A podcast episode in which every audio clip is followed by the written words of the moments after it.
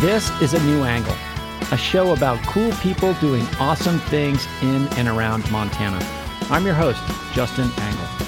This show is supported by First Security Bank, Blackfoot Communications, and the University of Montana College of Business. Hey, folks, welcome back, and thanks for tuning in. My guests today are Dr. Philip Higuera, professor of fire ecology, and Kyra Wolf, PhD candidate in systems ecology both at the University of Montana's Franke College of Forestry and Conservation. Well, I've spent 20 years thinking about how ecosystems would respond to climate change. I have not thought about what that would feel like to witness. And that has been surprising and, and a little bit jolting for sure. Phil and Kyra and their colleague Bryan Shuman recently published some alarming findings on what we're experiencing right now with wildfire. Titles of scientific papers are often word salads made even less digestible by gratuitous colons. In this case, however, their title speaks for itself. Rocky Mountain subalpine forests now burning more than any time in recent millennia. That should get all of our attention. Phil, Kyra, thanks for coming on the show. Glad to be here. So let's start with you, Kyra. Where did you grow up? What did your parents do? I grew up in Western Massachusetts in a small town there, and my mom was an elementary school teacher, and my dad is a software engineer. Very good. Phil, how about you? I grew up in the suburb outside of Detroit, Michigan. My mom was a nurse, and my dad was a physician. Yeah, not many subalpine forests there. No. yeah. so, Phil, how did you get interested in, in forest ecology? What, you know, particularly from Michigan? How, how did you get into this area? You know, I took an environmental science class eh, as a sophomore in high school, and that really exposed me to this other world that I didn't see in in suburban Michigan. Mm-hmm. And that kind of ignited uh, an interest in the outdoors and understanding how nature worked, really. And then at college, I got really interested in forest ecology and, in particular, how forests change over time. So that kind of was the start of my focus on understanding forest history and eventually fire history. Kyra, tell us about your path to, uh, you know, where you are today as a PhD candidate. I guess my story is actually similar in in that I didn't really become interested in the outdoors or ecology until college. Um, I moved from Massachusetts to Colorado, and that was a big change mm-hmm. and really got me interested in understanding just how the landscape was different from where I'd grown up and kind of what were the, the driving processes there. And at the same time, I moved there in 2013, which was the year after a big fire had run right through the city the Waldo Canyon fire. So, fire was a big topic at the time. Well, let's fast forward and talk about this paper that you're recently out with. I think it was published in mid June. Is it fair to say we're in unprecedented times? Is that a fair conclusion from, from the, the work? I think that's fair to say. And within the last 2,000 years, probably more. You know, that our study goes back 2,000 years just because that's when our records end.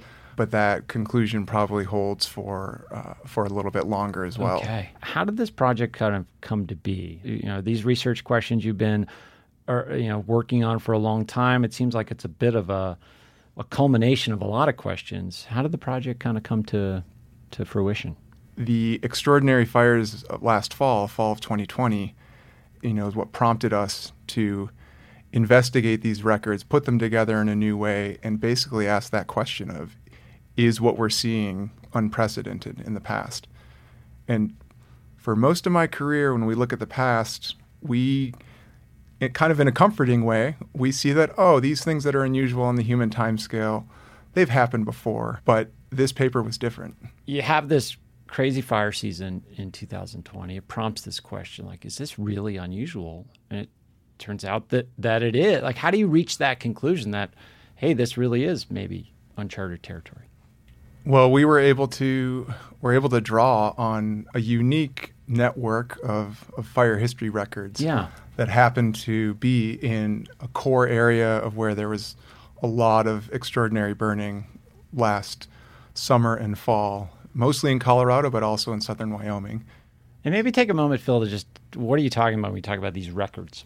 Okay, so the the core piece of information and pun intended, you'll see in a second. Right. Uh, right. So we use lake sediment records to reconstruct when fires occurred around lakes in the past. So draw that out. How does somebody look in the bottom of a lake for evidence of fire activity? We use lakes because when material falls on the surface of the lake, gets waterlogged, uh, sinks to the bottom of the lake, it gets incorporated into the sediment or the mud at the bottom of the lake.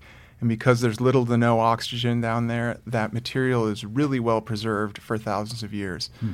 So, you know, we we collect a sediment core, like you know, stick, sticking a big straw into the lake, putting your thumb over it, creating a seal, pulling it up. Sure. You get this core, and then my kids do with their smoothies every day. Exactly. right. And then in the lab, that is sliced up into really fine increments, half centimeter increments. And each one of those slices is this little snapshot of what was happening in the past. Everything that fell in the lake there, we can look at that. Uh, we can look at pollen to figure out what was growing around the lake. And we look at charcoal, and in particular, these peaks in, in charcoal, to be able to reconstruct when wildfires burned around the lakes in the past. And so, how precise is a measure like that? I mean, you're making judgments about how 2020 compares to 2000 years of history like you know what kind of error bars are around observations from a thousand years ago? Like uh, you know how precise are these comparisons? What we don't do we can't do um, we can't say that 2020 by itself is uh, different than anything that's happened in the past. What we do with the with the lake sediment records is we look at 100 year chunks of time. And in that 100 year period, we can make an assessment of how often lakes burned, and we can basically translate that into this metric of fire rotation period. Okay. Which has different interpretations, but kind of the easiest one to, to think about is it represents the average amount of time in between any two fires at a particular point on the landscape. So if you're a tree and the system you live in has a fire rotation period of 100 years, that means, on average, you're going to experience a fire every 100 years.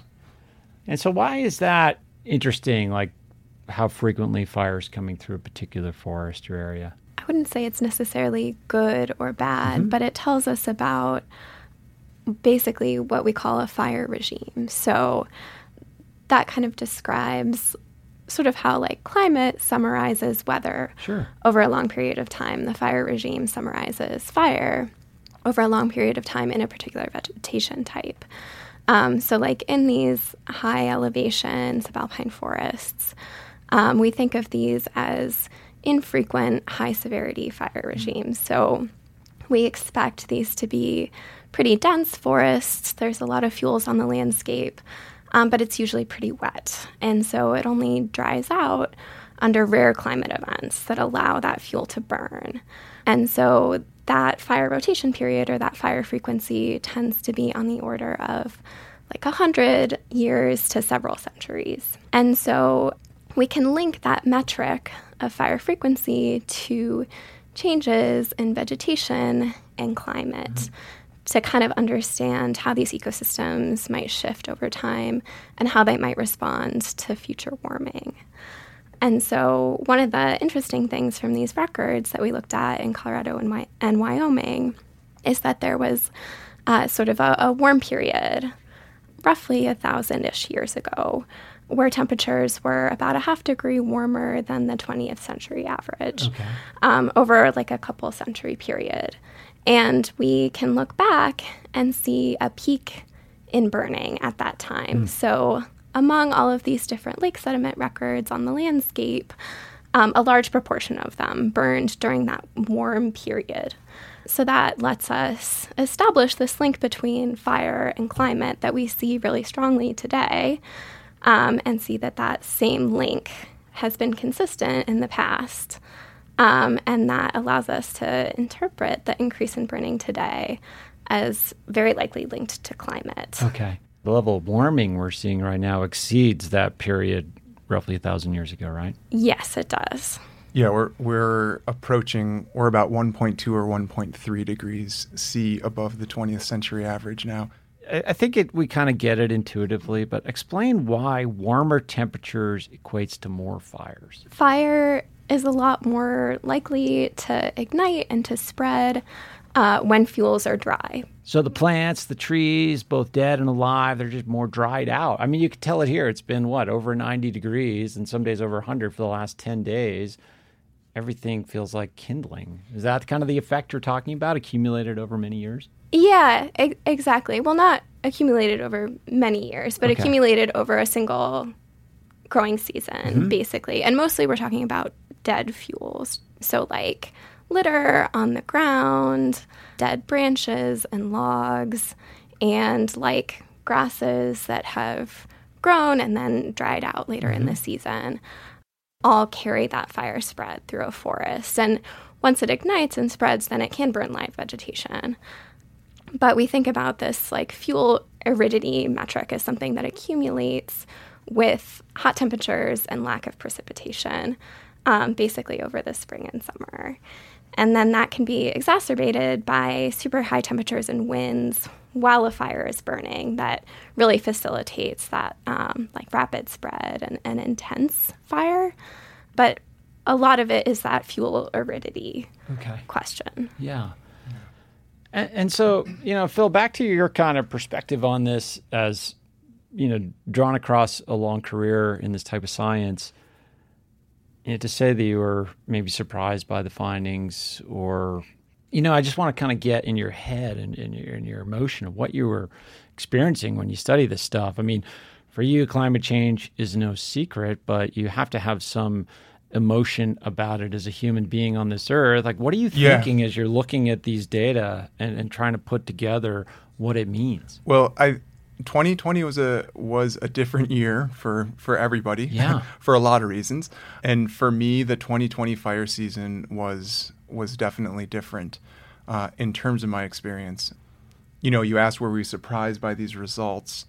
On the one hand, the scientist in me was was not surprised by the, by the results Sure. because we've been writing this for decades and there are dozens of papers that, that make this prediction. Mm-hmm. There's some some nuances, you know, that it, it's it's happening maybe a little bit earlier than we thought, but you know, big picture science wise, it's not surprising. But clearly, as a citizen of the West, watching friends and family last year in Oregon, Washington, and Boulder endure days of hazardous smoke from wildfires, you know, potentially being evacuated because of wildfires, and just watching the ex- extraordinary growth of these events, that struck me. And and what I've realized is that while I've spent 20 years thinking about how ecosystems would respond to climate change and how fire regimes would respond to climate change, I have not thought about what that would feel like to witness.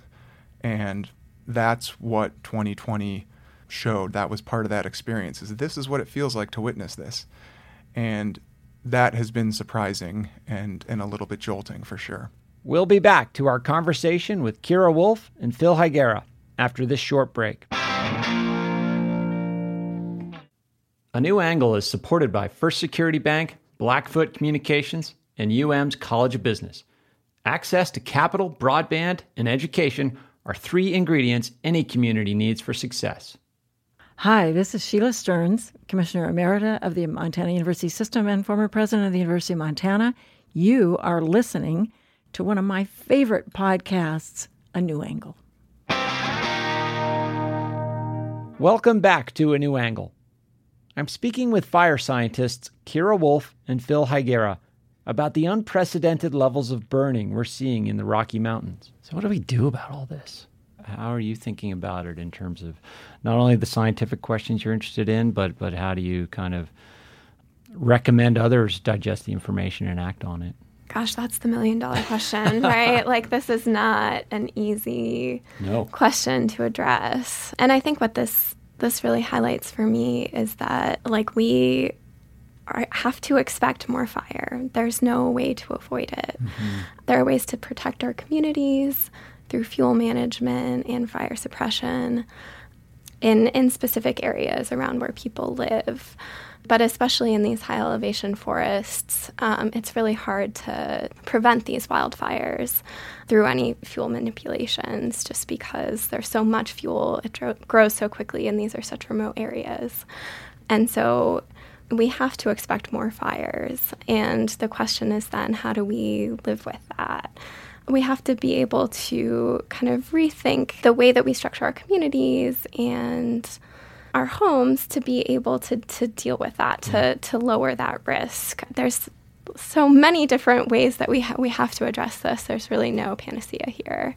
There, there's multiple types of fire, obviously, but like the, the fire you studied in this paper, as you said, high elevation fire, often very wilderness oriented, far away from not necessarily, but but often far away from communities. Yet fire in the wild and urban interface is an adjacent issue. I mean, maybe talk about that piece of it. These fires are a little bit different in how they play out in terms of how they inter- interface with human activity. I mean, we're talking about high elevation forests, but there are a lot of communities that live in intertwined, in, you know, embedded in high elevation forests. Okay.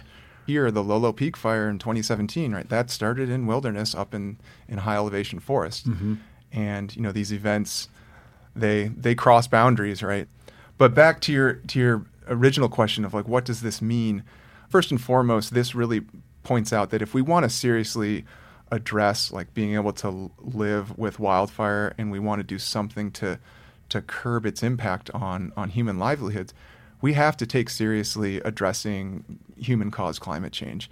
You know, because overarching all of the different ecosystems uh, across the West and across the world, a warming climate is making all vegetation basically more susceptible to burning. So there's nuance in there, but basically, warming the climate is just it's loading the dice. Sure.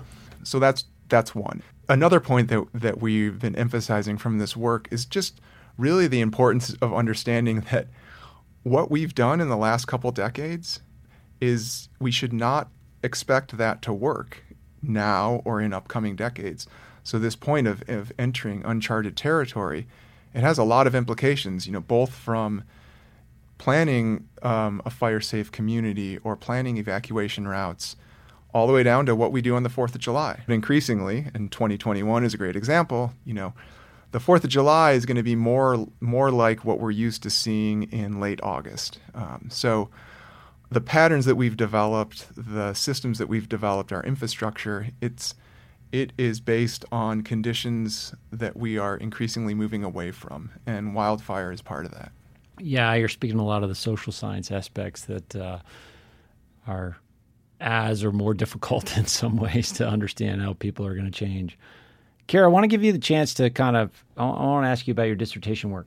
You're looking at some interesting questions that are, a little bit more forward looking. Um, tell us about it. Well, so there are sort of like two big avenues that I'm I'm working on in my dissertation.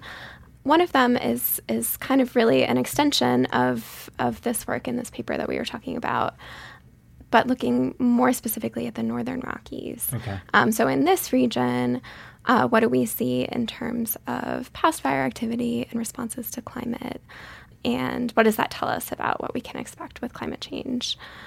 And then, sort of, the other avenue of my dissertation work that I'm writing up right now, working on that, is is looking at post fire regeneration on the contemporary landscape. So, sort of another big question in terms of with climate warming and increased fire activity, not only what do we expect for people, but what do we expect for our forests? Yeah. And one piece of that is how trees are able to respond both to increased disturbance and warmer and drier climate conditions on the landscape. And so, trying to really get at, the, at what are those mechanisms by which forests are going to change as conditions get warmer and drier and we see more fire. You know, if, if, climate change is accelerating in some ways, like what what comes back might not be what was there before, because the you know the, the, the earth has really shifted underneath the forest in a way, metaphorically. Yeah, yeah, and there may be some areas where we would expect even like declines in forest cover. Mm if there are no species present that can yeah. handle the climate in that place.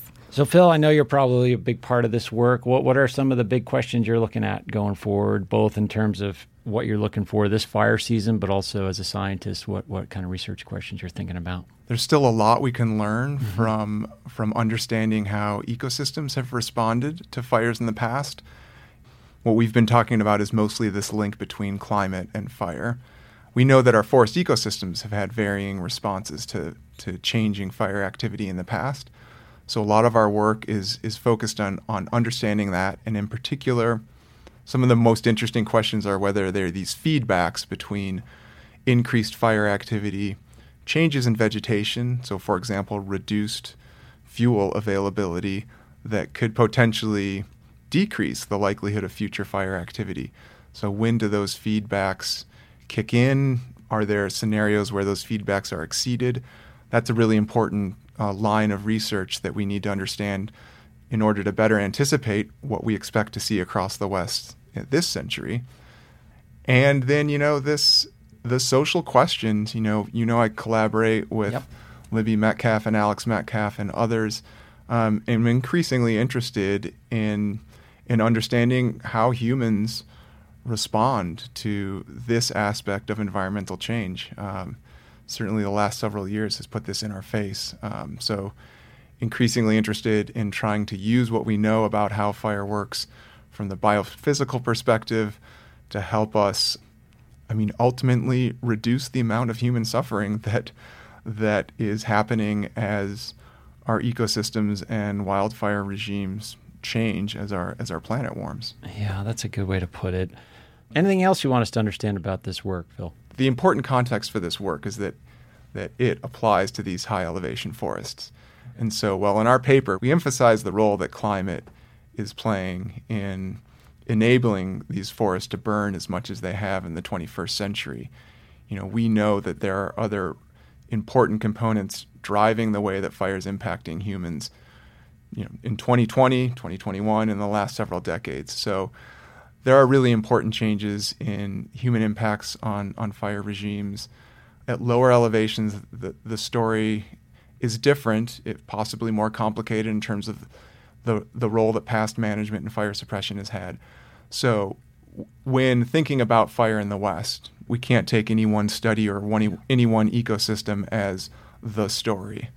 So, that's something that I that I like to remind people of. Indeed, yeah, the broad perspective and the long game are things to important things to think about. You know, we mentioned the frequency of burns, the burn cycle in an ecosystem. I mean, what do you what when you when you see that fires are occurring more frequently? And I, I think in the paper it was like during this period they were occurring almost with twice the frequency uh, as pre, as they previously were. What does that tell you about what's happening? A key statistic from the paper is in the past over the past 2,000 years, these forests burned on average. You know, at any point, the, tr- the tree would experience a tree would experience a fire on average once every 230 years. Mm-hmm.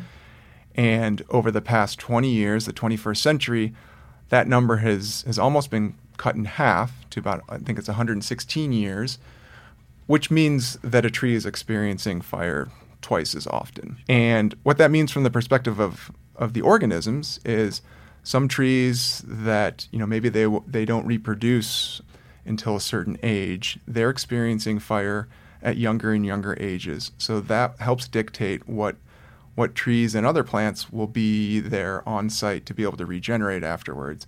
So that average timing between fires, in a way, it sets up what plants and animals can exist in an ecosystem. Okay. And different frequencies of fire will favor different sets of, of species. So broadly, as, as fire frequencies change, we expect uh, the, the suite of, of plants and animals to change with that. Sure. So the ecosystem sort of adapted. The type of vegetation in the mix is adapted to the frequency of fire. Change that frequency of fire, we're going to get different things.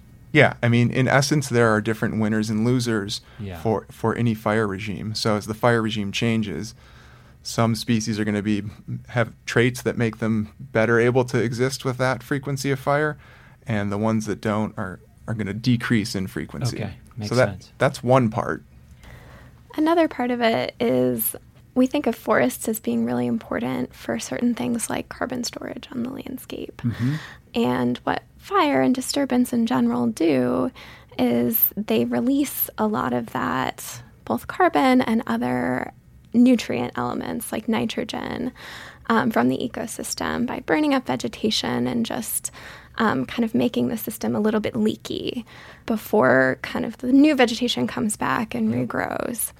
That process can actually actually potentially create a feedback with climate change, where if you have a lot of fire on the landscape and increased frequency, if the ecosystem isn't able to recover that carbon and that nitrogen in between successive fire events, you can have a long term decline in that storage on the landscape. And that then releases more carbon back to the atmosphere, which accelerates climate change. And so that's one, one concern with increased fire frequency. Gosh, Yeah. so a lot of effects. That's, that, that's, ac- that's actually a good answer to the what's next. Like with, we have one of our collaborators is an, an ecosystem modeler, Uh-huh. which um, part of a large part of the focus on of ecosystem modelers is understanding the carbon cycle. Where where is the carbon? How does carbon storage change?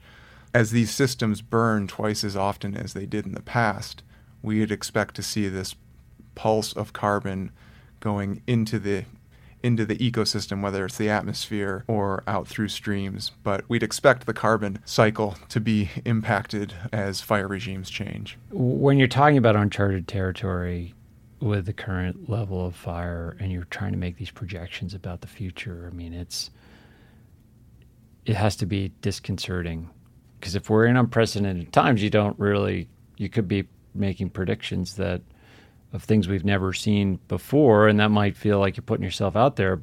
Yeah, you're sort of outside the guardrails of what we've observed before. I mean, in a way, you know, we're running this natural experiment with Yeah. global warming. Yeah. And with each year that, that passes, scientists, you know, we're testing our understanding of the system.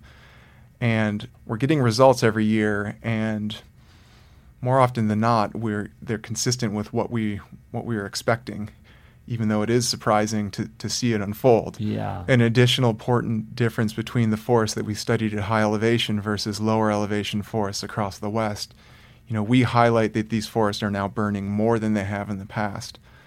In lower elevation forests that historically burn more frequently, you know, once every few years to several decades, those are the forests where, because of fire suppression, a lack of indigenous fire use, and other land use changes, those lower elevation forests are not burning as much as they have in the past. So, certainly part of the complexity of, of talking about fire and as a citizen trying to make sense of this all, you know, some areas are burning more than they ever have, other areas are not burning enough. That's that can be a confusing message, but basically the reason that is is because these lower elevation forests they burn more frequently in the past and they've kind of felt a bigger brunt of the impact of fire suppression and other policy changes. Mm-hmm. Makes sense. Phil, Kyra, thanks so much for joining us today. Thanks for this work and uh, for translating it to the public. I appreciate it. Yeah, Thank thanks for having us. Yeah, thanks for your interest, Justin.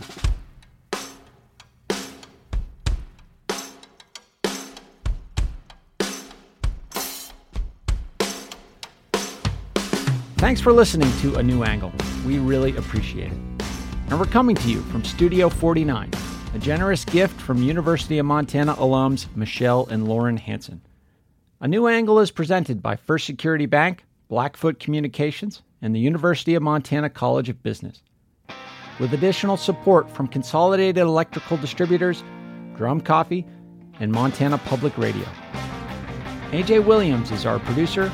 VTO, Jeff Ament, and John Wicks made our music. Editing by Nick Mott, and Jeff Meese is our master of all things sound. Thanks a lot, and see you next time.